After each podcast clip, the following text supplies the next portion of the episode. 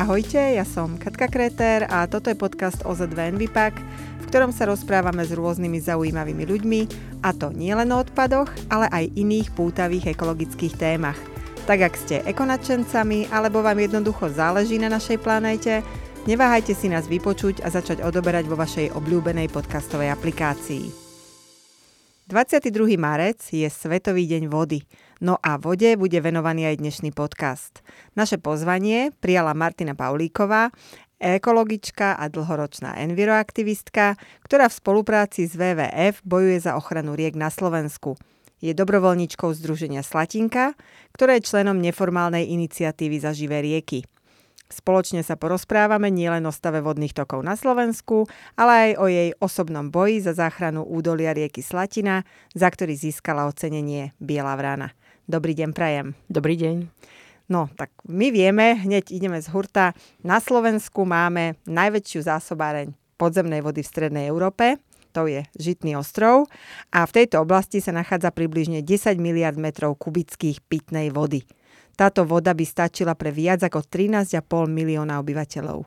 Občas však aj z médií počúvame, že tento obrovský bazén podzemnej vody ohrozujú rôzne skládky, že je zamorená alebo kontaminovaná. Čím je vlastne vo všeobecnosti tá podzemná voda najviac ohrozená a prečo vlastne tieto znečistenia vznikajú? My uh, veľmi často musíme vysvetľovať ľuďom, že pitná voda nevzniká vo vodovodnom kohútiku, že tá e, voda e, nejakým spôsobom sa ku nám dostala, či už z tých povrchových alebo podzemných zdrojov. Tá podzemná voda je čistejšia, väčšinou je menej potrebné ju upravovať a nejakým spôsobom uh, proste vyčistiť, aby sa ku nám dostala v tej požadovanej kvalite.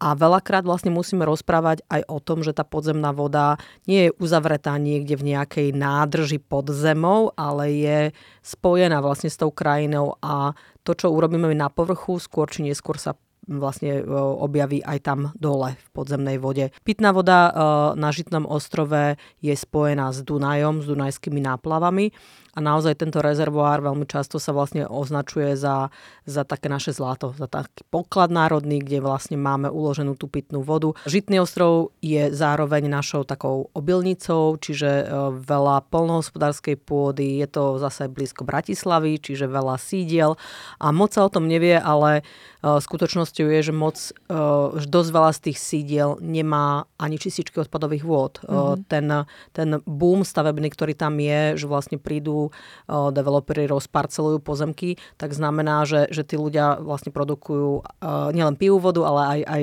produkujú znečistenú vodu a tie čističky majú určitú kapacitu. Čiže toto všetko, keď sa zráta, tak spôsobí tlak na, na znečistenie toho prostredia alebo, alebo vlastne sa znáš, vnášajú sa ďalšie chemické látky do prostredia a plus to, čo nám zostalo z minulosti pred 89. rokom, ale aj dnes máme rôzne staré environmentálne záťaže, ale aj nové e, hrozby a toto vlastne všetko nám kumulatívne na ten žitný ostrov pôsobí a je veľmi podstatné, aby sme si všímali tie kumulatívne vplyvy naozaj od toho polnohospodárstva cez sídla, cez priemyselné a iné prevádzky. A nebrali to ako, ako izolované veci, pretože keď zoberieme jednu nejakú výstavbu jednu prevádzku polnohospodárskú alebo jeden priemyselný uh, objekt, tak možno ten vplyv je malý, ale keď sa to nazrátava, tak je to, tak je to veľké ohrozenie. Čiže je to vlastne, ako sa vraví, že kvapka ku kvapke, pretože nie len nejaká veľká environmentálna katastrofa, ale aj pôsobenie týchto maličkých vplyvov môže mať finálne veľký dopad na kvalitu podzemných vôd. Áno. Tak ako je to pri Žitnom ostrove, tak je to pri akomkoľvek ďalšom rezervoári podzemných vôd alebo pitnej vody. Takže na to máme vlastne celú legislatívu ochranné pásma. Znelo to tak na úvod veľmi optimisticky, že máme tej vody habadej. Takmer nevieme, čo s ňou, ale na druhej strane všetci vieme, že veľmi pitnou vodou plýtváme. My na Slovensku, my v nej umývame riad, my v nej perieme, my ňou dokonca splachujeme toalety. Akože je množstvo takých momentov, keď si uvedomím, že je to hrozná škoda a v niektorých častiach sveta by sa na nás naozaj pozerali, že čo robíme, lebo mrháme nesmierne dôležitým a vzácným zdrojom. Mm, nebolo by nejako výhodnejšie, keby sme keby sme sa nad týmto bežným užívaním vody, lebo to nemusia byť hektolitre, ale znova kvapka ku kvapke sa, sa míňa, že by sme sa na to pozreli nejako komplexnejšie na Slovensku, že tá voda skutočne by sa dala nahradiť možno dažďovou alebo nejakou inou vodou, ktorá je užitková? Slovensko, keď sa porovnáva s inými krajinami, ja so Španielskom, s Izraelom alebo s inými krajinami, tak naozaj uh, vyznievame, že, že sme veľmi moc, čo mm-hmm. sa mhm. týka vody. Uh, ja poznám viaceré také tie globálne nástroje, kde sa uh, hodnotí tlak uh, tých odberov. A tam naozaj, uh, keď sa pozrite na Zemegulu, tak uh, Slovensko je tam takými tými optimistickými farbami mm-hmm. nakreslené. Ale keď ideme do tej mierky, kde už vlastne vnímame ten každodenný život, tak vidíme, že, že naozaj situácia sa menia aj u nás. Máme rozsiahle oblasti aj na Slovensku, kde je už dlhodobo problém s pitnou vodou, nie sú zdroje, nie sú vlastne uh, uh, pitnou vodou nejakým spôsobom zásobované centrálne uh, obce a mesta, čiže majú rôzne rezervoáre obecné, ktoré potrebujú naplniť vodou a majú problém, že sa im nenaplňajú tak, mm-hmm. ako boli zvyknutí. Vždy je potrebné, aby na tej jednej strane bol nejaký zdroj a potom sme my mhm. odberatelia a medzi tým sa dejú, dejú rôzne veci. Uh, nie je to proste také jednoduché, že, že e, dáme trubku a ideme, hej, alebo chceme mm. zavlažovať a, a bude tam ten zdroj kedykoľvek v akom množstve chceme. Čiže aj to nerovnomerné rozdelenie tých zdrojov na Slovensku, keď sa už naozaj pozrieme bližšie k tomu, tak je realitou. Máme Žitný ostrov, kde je tej podzemnej vody veľmi veľa, ale máme oblasti, kde je jej málo na Slovensku, napríklad sú celé oblasti deficitné, tam mm-hmm. nie je to podložie také ako napríklad na západnom Slovensku. Takže je to potrebné uh, uh, prípad od prípadu riešiť. A to, že splachujeme pitnou vodou, tak uh, na jednej strane uh, máme veľmi lacnú vodu. Aj keď sa nám to nezdá, tak je tá voda veľmi lacná a v podstate nie je zatiaľ ešte tlak na to, aby sme napríklad uh, používali uh, tzv. sivú vodu, čiže z domácnosti to, čo nie je zašpinené to, čo poviem tak, že nejde zo záchodu, to, je, to, to, to voláme čierna voda, to ide do kanalizácie, ale sivá voda, čiže ja neviem, z umývania riadov alebo zo sprchovania, tak v iných krajinách sa bežne vlastne dočistuje a znova používa. U mhm. nás, sa, u nás toto ešte pomaly vyzerá ako nelegálna činnosť, aj keď na to teda máme tiež normy a dá sa to robiť, ale, ale nie je na to tlak. Nikto, nikto to nerobí. A zrážková voda je veľakrát braná ako voda nejaká taká odpadová, že ktorú proste chceme dať preč, ktorá nám vadí, ktorá nech zmizne odtiaľto. Mm-hmm. A púšťame ju do kanalizácie veľakrát drvivá väčšina miest nemá oddelenú kanalizáciu, čiže nemáme uh, spláškovú, tam, kde púšťame mm-hmm. tú znečistenú vodu a dažďovú, lebo dažďová voda je čistá voda. Ale dávame ich spolu, zmiešavame ich spolu a oni potom, keď idú do čističky, v bežnej situácii to nie je problém. Proste prejde to čističkou, ale ako náhle nám príde nejaký intenzívny dážď, čo je situácia stále častejšia a častejšia, že tie zrážky nie sú rozložené, rozložené v čase a v priestore, ale padnú nám obrazne povedané na jedno miesto veľmi intenzívne, mm-hmm. tak potom tá, tá zrážková voda vyplaví tú kanalizáciu, obrazne povedané. Vlastne my ju nemôžeme pustiť všetku tú vodu naraz do čističky, lebo by vyplavila tie dobré baktérie, ktoré tam papajú to znečistenie, mm-hmm. čiže sa púšťa odľahčovacími komorami voda priamo do vodných tokov. A to je znečistenie, vlastne problém aj čo sa týka povodní, môžeme si zvyšovať povodňové riziko a veľmi rýchlo po takýchto situáciách nastáva sucho. Čiže tá mhm. zrážková voda, ktorú my odvádzame preč, preč z krajiny, tak, e, tak e, nám potom chýba. Nesíti nám podzemnú vodu, nesíti nám aj to, čo pijeme. A zároveň e, máme s tým problémy aj, aj treba pri tých povodniach. Ak k tomuto môžem, tak vlastne aj to, že ju odvedieme tak veľmi rýchlo, tak značí, že sa nevpije do tej pôdy. Ano. Tým pádom je oveľa suchšie, nevyparuje sa tá voda a ten vlastne kolobeh vody je vlastne úplne narušený. E, aké má toto napríklad riešenie? Keď som vás počúvala, tak mi v hlave prebehlo, že značí to kompletné prebudovanie kanalizačného systému napríklad. Je to zrealizovateľné takéto niečo?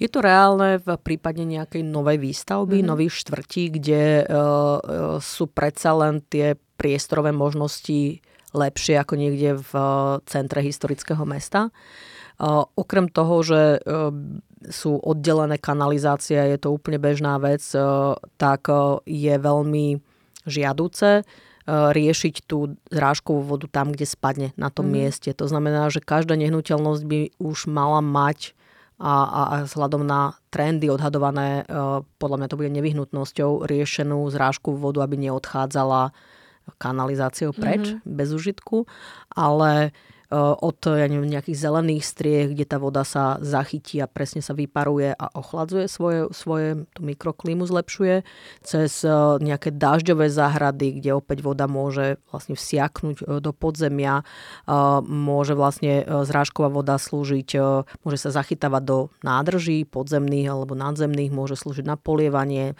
na splachovanie, na pranie. Sú nejaké, sú nejaké na Slovensku oblasti, ktoré sú vyslovene ohrozené tým, že budú mať málo vody?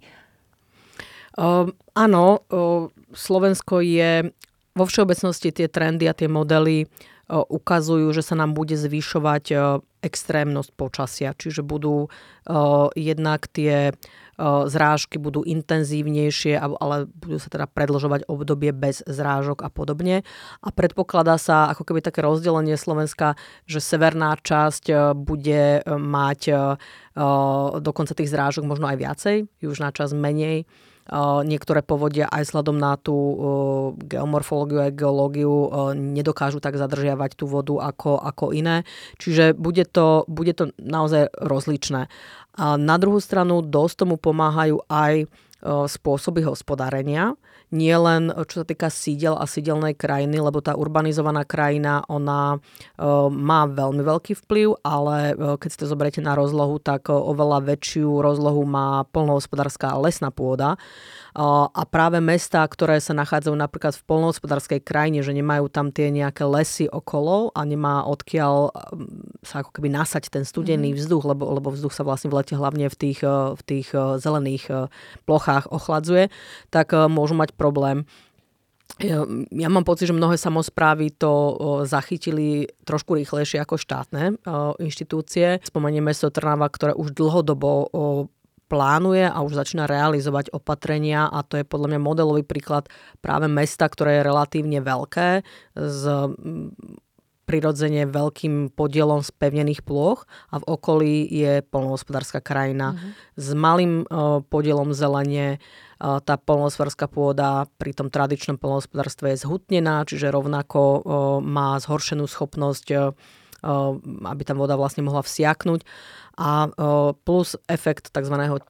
tepelného ostrova, čiže mm-hmm. kde mhm. sa vlastne prehrievajú tieto plochy, tak spôsobuje, že, že ten efekt alebo tie dopady zmeny klímy sú ešte akcelerované týmito všetkými vecami. Ja, ja sa stretávam s rôznymi modelmi, s rôznymi názormi, či zmena klímy taká alebo hen taká, tak tie modely všetky nám ukazujú, že je to realitou. Že, že tie fosílne paliva a používanie jednoducho spôsobilo zmeny, ktoré sú, ktoré sú nebývalé a, aj keby sme boli neviem akí neverci v akomkoľvek zmysle, tak eh, my sa musíme pripraviť na, tú, na tie dopady a musíme sa adaptovať. A práve uh, voda je jeden z kľúčových uh, aspektov, ktorý tam hral rolu, pretože práve to vyparovanie a tak ďalej ochladzuje to prostredie, v ktorom žijeme. Už sme tu spomínali tie prívalové dažde, ktoré stečú do kanalizácie. Tá nie je pripravená na to, aby obsiahla také obrovské množstvo vody tak rýchlo. Druhá vec je, že odvedú vlastne tie kanalizačné systémy tú vodu rýchlo preč. Mm, je to vec, ktorá vlastne sa vyskytuje aj v Bratislave. Ja si historicky nepamätám, že by sa stalo, že keď príde jedna búrka, tak nám tu vznikajú jazera a plné internety sú meme s obrázkami člnkujúcich ľudí takmer mm, na Račianskej ulici. E, značí to, že je to niečo nové aj, aj tu pre nás. Čo sa dá robiť? Čo sa dá robiť s týmto? Či to znamená, že v Bratislave znamená, že niečo nie je nastavené dobre, alebo v okolí chýbajú, ja neviem, lesy, nie sú tam vinohrady, stúpajú zastávané územia.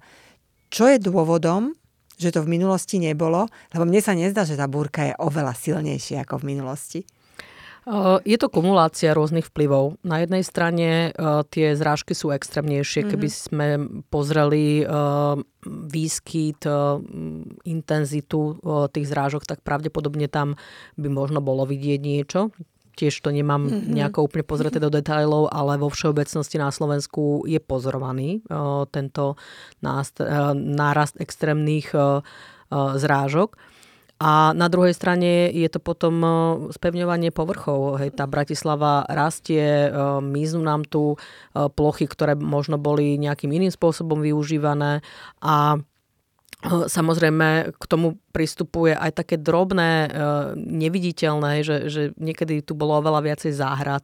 Teraz vlastne všetko sa rozparcelováva do poslednej nejakej smietočky sa to využíva a tá zrážková voda málo kde je odvedená do vsaku, aby, aby mhm. vlastne to sytilo tie podzemné vody a v takýchto intenzívne využívaných miestach jednoducho nezostáva ako keby čas na ten kvalitný verejný priestor, vytvoriť ho a myslím tým nielen z toho hľadiska e, využívania verejného priestoru, ale aj z toho environmentálneho hľadiska, čo sa stáva podľa mňa stále a väčšou a väčšou výzvou. My platíme daň aj za to, že chceme mať všetko upratané, všetko čisté a predsa len aj mnohé potoky, ktoré sú, ktoré pretekajú mestami, boli aj v minulosti vybetónované, aby tam sa, ja neviem, aby tam neboli hlodavce, aby sa tam nemnožil hmyz, aby proste voda pretiekla bolo. To značí, že, že aj možno aj toto nie je úplne najlepšie riešenie a Určite máme už dnes na Slovensku, keďže sa tým zaoberá dosť veľa ľudí, aj príklady nejakých dobrých riešení, ako tie vodné toky by mali vyzerať, aby tam bol ten konsenzus, aby to, bolo, aby to nebolo, že naspäť máme džungľu v tom meste, ale aby sa tie najväčšie boliestky, ktoré zo sebou to vybetónovanie prinášalo, aby sa vlastne nejako zachránili a obratili v lepšie. My keď sme začínali v 2015 roku s iniciatívou Zaživé rieky a čistú vodu, to je neformálna iniciatíva, mm-hmm. hlavne komunikačná, tak e, sme mali e, relatívne veľký problém ľuďom vysvetliť, že čo je v neporiadku s našimi vodnými tokmi.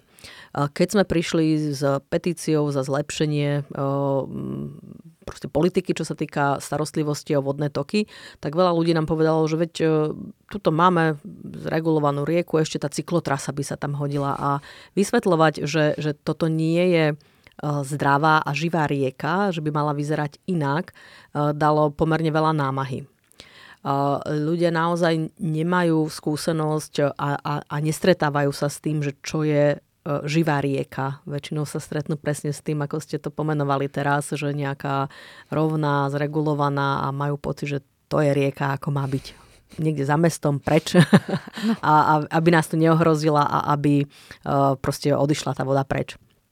V skutočnosti sa ukazuje, že, že tie rieky uh, to nie je len tá voda, ktorá tečie v nich, v tom, v tom, to, čo vidíme v tom korite, ale tá voda tečie pod povrchom v živej rieke, proste sa filtruje cez, cez piesok, cez eh, tie rôzne sedimenty, ktoré sú v okolitej rieky, eh, stromy, ktoré tienia tú rieku, tak eh, vytvárajú tým tieňom lepšie podmienky, aby tam mohli existovať vodné organizmy, ktoré opäť čistia tú vodu, ktoré ju filtrujú opäť tá voda e, tým, že prechádza do toho podložia, tak e, nielen síti podzemné vody, ale sa vyparuje, čiže ochladzuje naše prostredie a tak ďalej.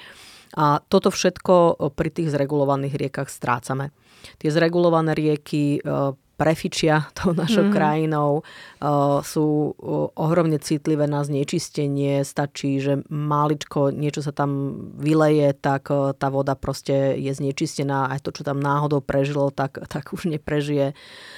Keď prídu sucha, ako prišlo minulý rok, v takýchto zregulovaných tokoch sa tie organizmy nemajú kde, kde skryť, nemajú možnosť sa zavrtať treba do podložia, pretože tam je betón, mm. ryby nemajú ako odísť, niekde odplávať, pretože tam je nejaká bariéra. A toto vlastne všetko, ono to vyzerá dlhé roky, že nič sa s tou riekou nedeje, stále tam tá voda dá ako tečie, pretože ten ekosystém je dlho ako keby nemenný, ale potom sa to zrúti a vlastne mm. ako domino veľa vecí sa začne rúcať. Na druhej strane rieky sú naozaj zaujímavý ekosystém, pretože aj napriek všetkému tomuto zlému, čo som teraz pomenovala, tak keď sa odstráni napríklad to brehové opevnenie alebo sa zrevitalizujú rieky, tak veľmi rýchlo sa vie vrátiť do relatívne dobrého stavu. My tie príklady už pomaličky máme aj na Slovensku, aj keď stále sa aj, aj regulujú mhm. rieky a, a stále je to veľká diskusia. Tak uh, máme už vlastne také príklady a ďalšie sa chystajú. Veľké revitalizácie na Slovensku naozaj budú a, a uh, mnohé ramena, ktoré sa pripájajú aj nielen na Dunaji, ale aj mali by sa pripájať aj na ďalších riekach, tak uh, ukážu, že tá rieka môže byť cenným priestorom pre ľudí, ktorí žijú aj v sídlach a môže byť naozaj príjemným miestom, ktorý im dobie energiu a môžu sa tam vlastne stretávať a, a mať z toho benefity. Veď aj v minulosti vlastne tie sídla vznikali práve pri riekach. Často sme sa ale historicky stretávali s tým, že keď pretekala rieka nejakým mestečkom, tak v takej tej budovateľskej fáze sa rieka odviedla do podzemia.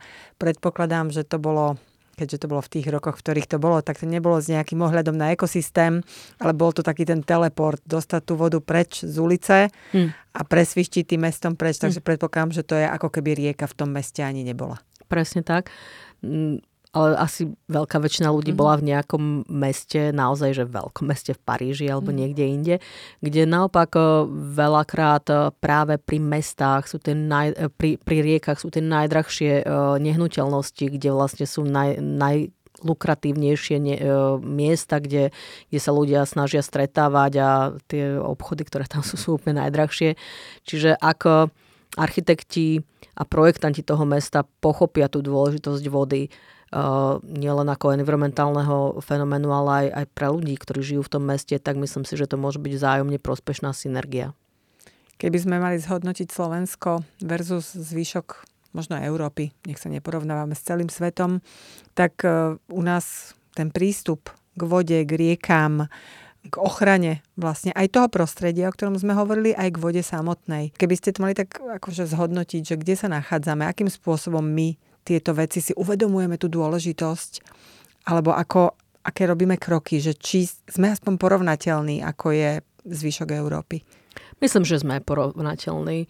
Mnohé krajiny si tie rieky tiež zničili, podobne ako my, rôznymi prehradeniami a reguláciami a Uh, nerobila by som si nejakú veľkú ilúziu, že my sme nejakí uh, betonári a všetci ostatní sú tí, tí progresívni, ktorí by to nikdy neurobili. Sú naozaj aj veľké rieky, aj malé riečky, aj v iných krajinách uh, nie veľmi dobre upravené, by som mm. povedala, alebo aj využívané. Uh, na Slovensku sa zachovalo viacero úsekov riek, ktoré nám naozaj môžu závidieť v Európe. Aké sú iní. to? Napríklad Bela, o ktorej sa vždy veľa hovorí, to je taká tatranská až ikonická rieka, mm. kde ten názov Bela vlastne pochádza biela, ako z tej spenenej vody, ktorá stále má priestor od, okolo seba, aby sa hýbala Vždy tam teda sú aj miestni ľudia, ktorí veľa upozorňujú, že tečie nám po pozemkoch a my tu chceme mať lesy a podobne a preto je to vždy teda nejaká diskusia o tom, že či nejako kompenzovať alebo, alebo tú rieku upravíme alebo čo mm-hmm. urobíme, ale to by som bola veľmi nerada, ak by, ak by došlo k takému niečomu. My naopak z WWF Slovensko na Belej spolu s rybármi, miestnymi ľuďmi sa snažíme zlepšovať stav tej rieky, aj keď je teda živá a divoká, tak aj tam sú nejaké drobné uh, veci, ktoré treba vyriešiť. Uh, ja napríklad poznám veľmi dobre rieku Slatinu, ktorá uh, tiež pri zvolenie uh, je 12-kilometrový krásny úsek, ktorý, ktorý asi nemá obdobu široko ďaleko. A mnohé riečky, ktoré vlastne ešte sa zachovali, tak sú krásne a sú stále živé. Na druhej strane máme rieky, ktoré si zaslúžia tú revitalizáciu. My sme nedávno boli pri rieke Nitra, ktorá dokonca je naša národná rieka, ako som sa dočítala. A tá na mnohých úsekoch je naozaj zregulovaná a aj keď sa teda vodohospodári už teraz snažia, aby doplnili brehové porasty a tak ďalej a tak ďalej, tak v kombinácii so znečistením, tak teda dostáva tá rieka celkom zabrať na väčšine toho úseku. Celkovo s tým znečistením je to na Slovensku ako? Niektoré sem tam vybublá z tých médií nejaká informácia. Mm, to je určite kapitola sama o sebe, lebo nie je toto pomalé znečistenie, ktoré tá rieka často aspoň v nejakých úsekoch má čas sa revitalizovať sama. Hej. Tou filtráciou. E, ako sme na tom takým, s takým tým klasickým, že znečistením v prípade, ja neviem, havárií alebo niečo podobného. Máme kopec, spomínali ste to, environmentálnych záťaží z minulých rokov, z predošlého režimu niekde. Takmer sme ešte v štádiu, že ani netušíme, čo po tou zemou je a kedy tá týkajúca bomba vybuchne. Ako sme na tom s týmito znečisteniami? Stáva sa to na Slovensku často? Je to problém? Ako sa to vlastne rieši? Um, paradoxne uh, sme na tom lepšie ako v minulosti, mm-hmm. ak sa tak globálne na to pozrieme, pretože uh, pred 89. rokom veľa aj priemyselných závodov, ale aj obcí, miest nemalo čističky odpadových vôd, čiže vlastne všetko, čo sa vyprodukovalo, tak sa púšťalo do tej rieky a potom sa napríklad akumulovalo v sedimentoch niektorých priehrad. Čiže také tie farebné vody, ktoré kilometre, kilometre išli z priemyselných závodov, tak dneska už nevidíme. Čiže z tohto hľadiska sa nám znečistenie, ako keby tá situácia vylepšila. Na druhú stranu, presne ako ste spomínali, máme environmentálne záťaže, ktoré nám pár uh, rokov, pár desiatok rokov, ako keby uh, sme na nich zabudli na chvíľu, lebo nám neboli nejaké akutné a teraz nám to postupne uh, sa pripomína. Príkladom môže byť Slana, uh, rieka Slana, ktorá už vlastne viac ako rok je oranžová, pretože baňa, ktorá tu fungovala a bola práve zatvorená, už nebola rentabilná a pravdepodobne teda došlo tam k viacerým chýb, ako kumuláciám tých chýb, tak zrazu vlastne začala vytekať oranžová voda a to nie je len problém, že je farebná, ale ona obsahuje rôzne chemikálie, ktoré tam v tej vode nemajú čo byť. A mhm. to potom spôsobuje samozrejme znečistenie životného prostredia, tých vodných organizmov a tak ďalej. Máme tiež známe uh, kauzy, kde ešte ten vplyv nie je taký ako napríklad pri tej slanej uh, Petrochová Dubová, to je vlastne pri Hrone, kde uh, sa tiež uh, spracovávali proste látky priemyselné, dávali sa do odkalisk, tie odkaliska sú tam teraz, sa tá voda čistí, ale, ale nie je to vyriešené a, a stále znova a znova sa ozývajú vlastne samozprávy, ktoré upozorňujú na možnosť pretečenia a vlastne otrávenia celého toho, toho hronu.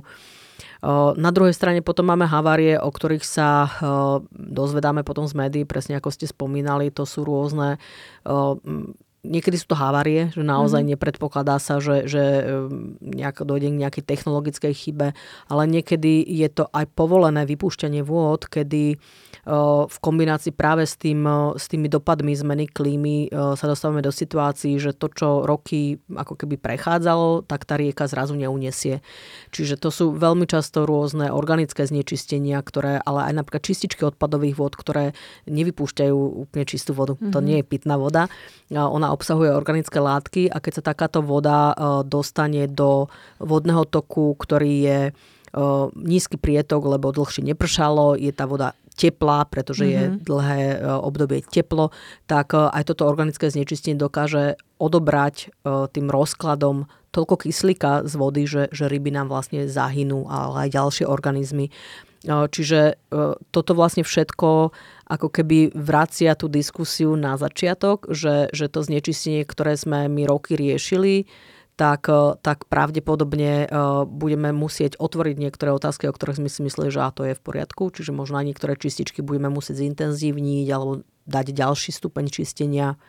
A to ešte vôbec nehovorím o tých e, látkach, ktoré sme doteraz nesledovali a ktoré sa neustále dostávajú znova a znova na stôl. To sú tie rôzne nové, od mikroplastov cez lieky, cez rôzne chemikálie, dezinfekcie, ktoré uh, sa nedá, uh, veľa ľudí si predstaví, že aha, čistička odpadových vôd a že budem tam nejaké sitka dávať alebo nejaké, nejaké ja neviem, nejaké e, filtríky a tie filtríky môžem rôzne meniť, ale uh, uh, prebudovať čističku na ďalšie a ďalšie látky, ktoré tam my dávame, alebo priemysel tam dáva, alebo polnospodárstvo, to nie je také jednoduché. My sa v Envipaku zaoberáme okrem teda triedenia odpadu už dosť rokov aj voľne pohodeným odpadom. E, na úvod sme ho začali zbierať a čistiť, lebo akože úplne ľudsky nás hnevalo, keď sme videli, e, že učíme roky, rokuce ľudí triediť a potom aj tak nájdeme nejaké obaly alebo nejaké odpadky na zemi. potom sme dostali v podstate priznám frustrovaní aj z tohto, pretože my sme stále zbierali, zbierali a nové a nové veci vznikali, takže sme sa pustili aj do prevencie tým, že my pri tých vodných tokoch dokážeme vyzbierať len z brehu nejaký odpad, tak uh, dívame sa, dívame sa aj na tú rieku a niekedy máme pocit, že si vie s veľa vecami poradiť aj sama, vie nahnať ten odpad, ktorý tam bohužiaľ niekedy z čiernych skladok napríklad, ktoré keď sa roztopia snehy, sa dostane do tej vody, tak vie ho niekam tá rieka od, odviesť, ale určite sú mnohé, mnohé látky, ako sú odpa- odpady problémom pre, pre vodné toky, jazera a podobne. Keď e, by ste to mali zhodnotiť, úplne všetci si predstavíme tie ikonické fotografie Rúžína, ktoré boli následkom práve toho, že čierne skládky sa zmietli tou vodou do toho toku a dostali sa do tej, do tej nádrže, tak keby ste mali zhodnotiť vlastne, ako je to, ako je to s, s riekami alebo vodnými tokmi, ktoré sú znečistené tým voľne pohodeným odpadom alebo odpadkami ako takými, tak sme na tom ako? No India to úplne nie je, kde nevidno až, až vodnú hladinu, to, to je jediné šťastie, takže dúfam, že až takéto pesimistické veci od vás počuť nebudem, ale ako sme na tom? My vidíme veľmi veľký posun práve tento možno posledný rok, že mm-hmm. ten mhm. plávajúci odpad, jeho výrazne, výrazne menej tých plastov, flašiek je naozaj už takmer nevidieť, keď sa niekde vynorí tak nejaká staršia. Mm. Čiže toto veľmi pomohlo. Na druhej strane Slovensko má stále zaužívaný nejaký taký, taký zvláštny prí, prístup k riekam, že hodím do vody a voda odnesie. Čiže od nejakého zahradkarského odpadu cez čokoľvek, čo ľudia proste pohádžu k riekam za svoj plot a už to nevidím a myslia si, že voda odnesie a je to preč, ale zákon zachovania hmoty a energie stále platí aj pri riekach, aj, aj v prípade riek, takže ono to niekde proste pristane. Takže my tiež chodíme čistiť a pomáhame e, v rámci iniciatívy Zažive rieky. Snažíme sa e, rozprávať s tými miestnymi ľuďmi, pretože ten odpad tam niekto presne nahádzal, alebo tá voda ho splavila od niekiaľ. To nie sú nejakí úradníci alebo politici, ktorí to tam mm-hmm. produkujú, tak kde a hádžu. Je to vizitka na všetkých, e, čo v tých riekach pláva. Snažíme sa ale aj upozorňovať ľudí na to, že odpad je, je to viditeľné, to, čo pláva na povrchu, ale tie plasty vlastne spôsobujú aj ďalšie vlastne negatívne vplyvy pretože tým, že sa ten plast plaví, tak on sa obrusuje, tie mikroplasty vlastne potom zostávajú v tom životnom prostredí.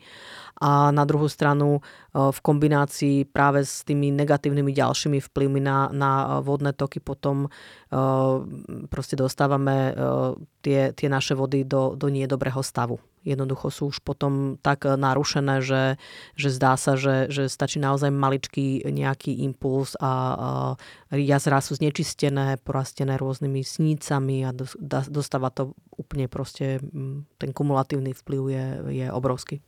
Stačí rieky iba vyčistiť to, čo pláva na povrchu. Predpokladám, že existujú rôzne ja neviem, čistenia dna napríklad, existuje to v nádržiach, z času na čas sa tá nádrž vypustí a urobí sa poriadok aj v tom, čo je na dne a nepláva.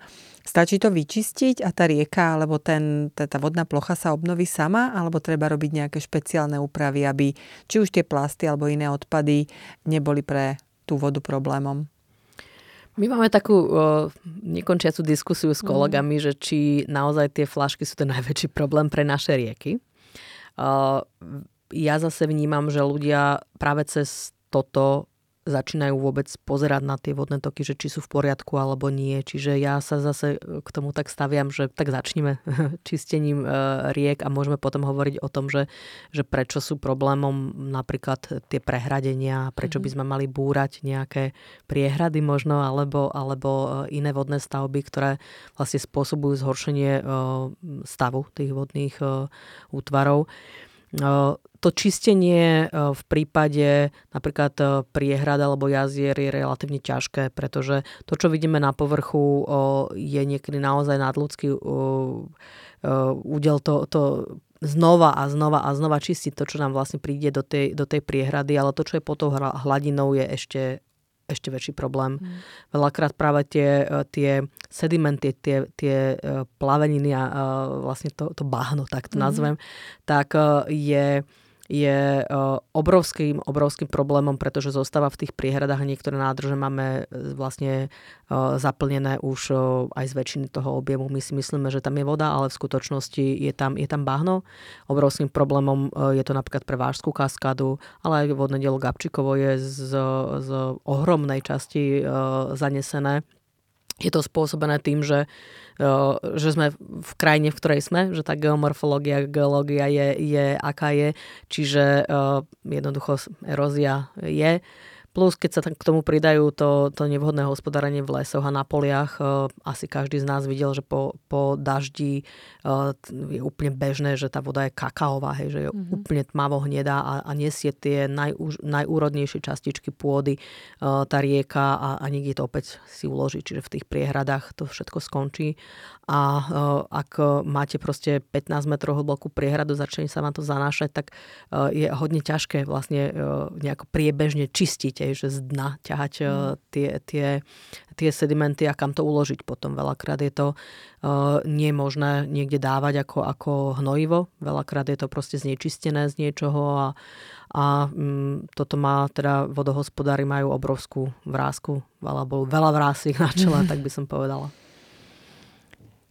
Skúsme sa ešte tak uh, na záver porozprávať o jednej pre mňa veľmi zaujímavej veci a to je váš naozaj boj a úspech vlastne pre záchranu Slatiny. Vy 30 rokov ste bojovali proti výstavbe vodného diela za ochranu ekologicky významnej riečky a vlastne aj zachovanie obce Slatina. Skúste tak e, aspoň nadostrieť našim poslucháčom, o čo vlastne išlo. Ľudia si nevedia predstaviť, čo to je. Mm. Toľké roky vlastne mať takú agendu, tej sa držať a v podstate nakoniec dosiahnuť ten výsledok. Mm, ak sa vrátim úplne na začiatok e, tých 30 rokov, tak my sme vlastne k tejto téme sa dostali ako študenti ekológie. Ja som teda vyštudovaná e, ekologička vo zvolenie a hm, my sme sa k tejto téme dostali cez ochranu životného prostredia. To údolie rieky Slatina pri zvolenie Paradoxne aj kvôli pripravovanej priehrade, lebo ona bola mm, plánovaná od roku 1954, čiže relatívne dlhé obdobie, tak to údolie zostalo uchránené od rôznych vplyvov, od výstavby, od nejakých ciest, od nejakého rozrastania chatových osad a podobne. Čiže je, je naozaj prírodne cenné. A my sme vlastne to územie spoznali cez tento pohľad. A začali sme teda, naši pedagógovia nám vraveli, že mala by tam stať priehrada, my sa spýtali, na čo by mala slúžiť, prečo by mala slúžiť, koľko by stála, čo by priniesla, aké benefity, čo by sme tým strátili. A prišli sme na, tom, že ten, na to, že teda ten účel tej priehrady sa neustále mení, návratnosť tých investícií by bola viac ako 460 rokov, že miestní ľudia sú nešťastní z toho, že nikto sa o tom s nimi nebavil, že na čo má slúžiť pre nich, že či to bude, čo to bude znamenať. A takto sme sa vlastne dostali k tej širšej téme vôbec využívania tej sivej infraštruktúry, čiže tej technickej infraštruktúry v krajine. A cez našu jednu slatinku, malú lokalitu, sme vlastne prišli na to, že mnohé tie zaužívané postupy vo vodnom hospodárstve, ako zadržať vodu v krajine, tak že tie tradičné spôsoby naozaj prestávajú fungovať a z dlhodobého hľadiska sa začínajú objavovať problémy s nimi. Mm-hmm. Rozprávali sme o tých sedimentoch v prípade e, priehrad, ale e, už vlastne vedecké poznatky a, a aj tie environmentálne skúsenosti reálne vlastne ukazovali, že, že tie priehrady e, sú dobré riešenie, ale treba ich zvážovať, aké veľké, kde majú stať, čo bude s nimi, odkiaľ tá voda tam dotečie, kto ju bude odoberať. A práve v prípade Slatinky sa postupne ukazovalo, že, že to nie je to najlepšie riešenie. Mm. A my sme si mysleli do začiatku, že to proste vysvetlíme niekoľkým úradníkom a že oni si povedia, že áno, to sme nezobrali do úvahy. Trvalo teda 30 rokov, kým sa dostali tieto argumenty naozaj reálne na stôl a v roku 2022 vláda teraz schválila koncepciu vodnej politiky, kde sa priehrada Slatinka, ale aj ďalšie stavby teda zastavili a naopak sa otvorila možnosť používať viacej tzv. zelenú infraštruktúru. To znamená zadržiavať vodu v krajine, naozaj v krajine, nie, mm-hmm. nie už na, na vodnom toku, lebo, lebo to už je dosť neskoro zadržiavať tam vodu. Nejakej jednej priehrade centrálne.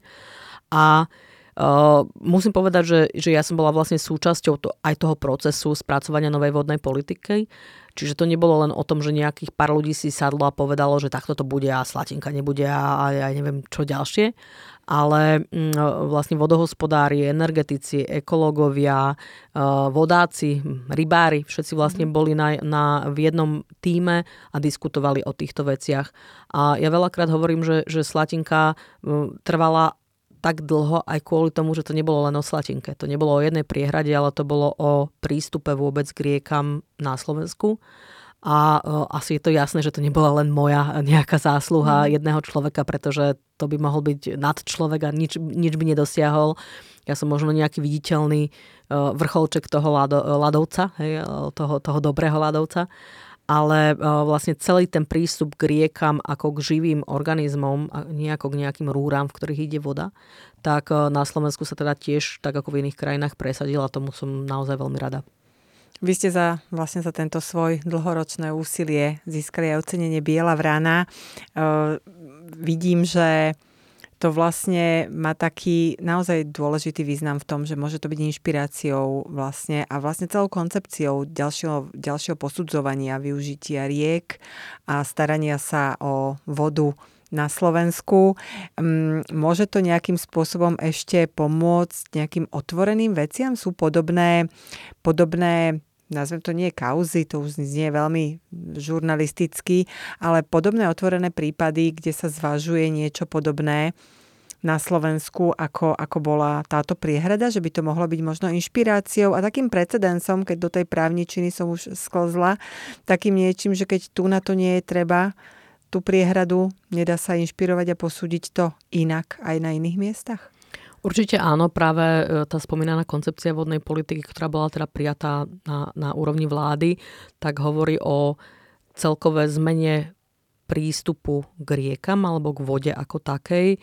Čiže kým doteraz sme mm, sa nazerali na to tak, že potrebujeme toľko a toľko vody a na to musíme toľko a toľko zdrojov vytvoriť, mm-hmm. tak e, ako keby obraciame tu, ten pohľad, že koľko máme k dispozícii a musíme tomu spotrebu prispôsobiť. To znamená, že keď sa vrátime na začiatok tej pitnej vody, máme nejaké množstvo, pravdepodobne bude sa tu diať nejaká, asi zmena klímy sa nevypne hneď, že, mm-hmm. že mhm. prestane pôsobiť, že máme tu nejaké trendy a musíme rátať aj s tým, že tých zdrojov bude menej a nedá sa do nekonečna budovať nové a nové priehrady a, a, a spoliehať sa na to, že od niekiaľ tá voda tam dotečie, ale mali by sme naopak treba znáhradzať tú pitnou vodou, vodou užitkovou, mali by sme robiť rôzne opatrenia na zníženie, na úspory vody, rôzne priemyselné a ďalšie prevádzky by mali možno tú zrážkovú vodu využívať aj namiesto tej pitnej vode, pretože mnoha, mnohé tie vlastne technológie nepotrebujú pitnú vodu, takú čistú. A práve tá, tá slatinka a, a možno aj tá ocenenie biela vrana je, je naozaj len taký symbol. Silný symbol, ale mne keď prvýkrát volali z Bielej vrany, že, že niečo takéto sa ide diať, že som bola vôbec nominovaná, tak som si vravela, že veď, ale že, že prečo práve ja? Veď tu je toľko úžasných ľudí, ktorí, ktorí v tej téme tiež robia. A potom som si povedala, že áno, je to symbol, že, že uh, nie je to len také jednoduché teraz uh, vlastne o tom rozprávať a, a preniesť tú odbornú diskusiu na úroveň, aby, aby ľudia rozumeli, že, že o čom, čím, čím sa tých 30 rokov trápime a čo sa snažíme vysvetliť uh, tým poslancom a úradníkom. Uh, ale ja som si povedala, že tak príjmem tú, tú úlohu, že, že budem toho tvárou a, a skúsim vlastne uh, presne vysvetliť ľuďom, že, že tá ochrana vôd nie je o nejakých politikoch, ktorí, ktorí niekde inde sedia a niečo robia, ale je naozaj o nás, o, o každom z nás, pretože aj my môžeme robiť vlastne opatrenia na našej úrovni rodiny alebo našej domácnosti. Môžeme niečo zmeniť v svojej práci, možno, možno na úrade, môžeme, môžeme ísť na zastupiteľstvo a povedať, že, že chceme od svojich volených zástupcov, aby sa správali takto a takto. A môžeme aj pri tých voľbách sa riadiť tým, že, že kto má aký názor. Takže máme možnosti, čo robiť. Určite by sme nemali zostať pasívni a povedať si, že to aj tak nevieme ovplyvniť a uh, nič nezmôžeme, pretože my keby sme si to pred tými 30 rokmi povedali, že aj tak to nemá cenu, už je to rozhodnuté, tak pravdepodobne by teraz údolie Slatiny uh, nemohol ktokoľvek navštíviť a pozrieť sa na, na naozaj živú rieku. Mm-hmm. Keď sa chceme ešte úplne na záver pozrieť niekde optimisticky, hľadať inšpiráciu, je nejaká krajina, ktorú by sme mohli pokladať za vzor, ako sa stará o svoje vodné toky, o rieky a vodné plochy? Mm, ja by som chcela povedať, že možno, že berme, že Slovensko si zoberme, že buďme, buďme sami sebe vzorom, pretože každá tá krajina má nejaký aspekt, ktorý, ktorý napríklad mňa e, neuveriteľne fascinuje, mm-hmm. ale e, zároveň si tak vravím, že nikdy, nedá sa proste preniesť tá skúsenosť z jednej krajiny len tak do druhej, že niekto príde z Fínska a povie, že a my odstraňujeme bariéry a poďte ich odstraňovať takisto ako my my môžeme sa inšpirovať tým, ale nakoniec aj tak si musíme byť sami sebe vzorom a musíme si to tu vydiskutovať a musíme uh, si prijať tú zodpovednosť za svoje rozhodnutia. Takže ja by som bola veľmi rada, keby Slovensko samo sebe bolo vzorom, pozrieť sa možno do minulosti, ako sa naši predkovia správali k tým vodným tokom uh, a keď sa správali dobre, tak si zobrať tú dobrú inšpiráciu a ak to nebolo dobré riešenie, tak si povedať, že takto to viac už robiť nebudeme.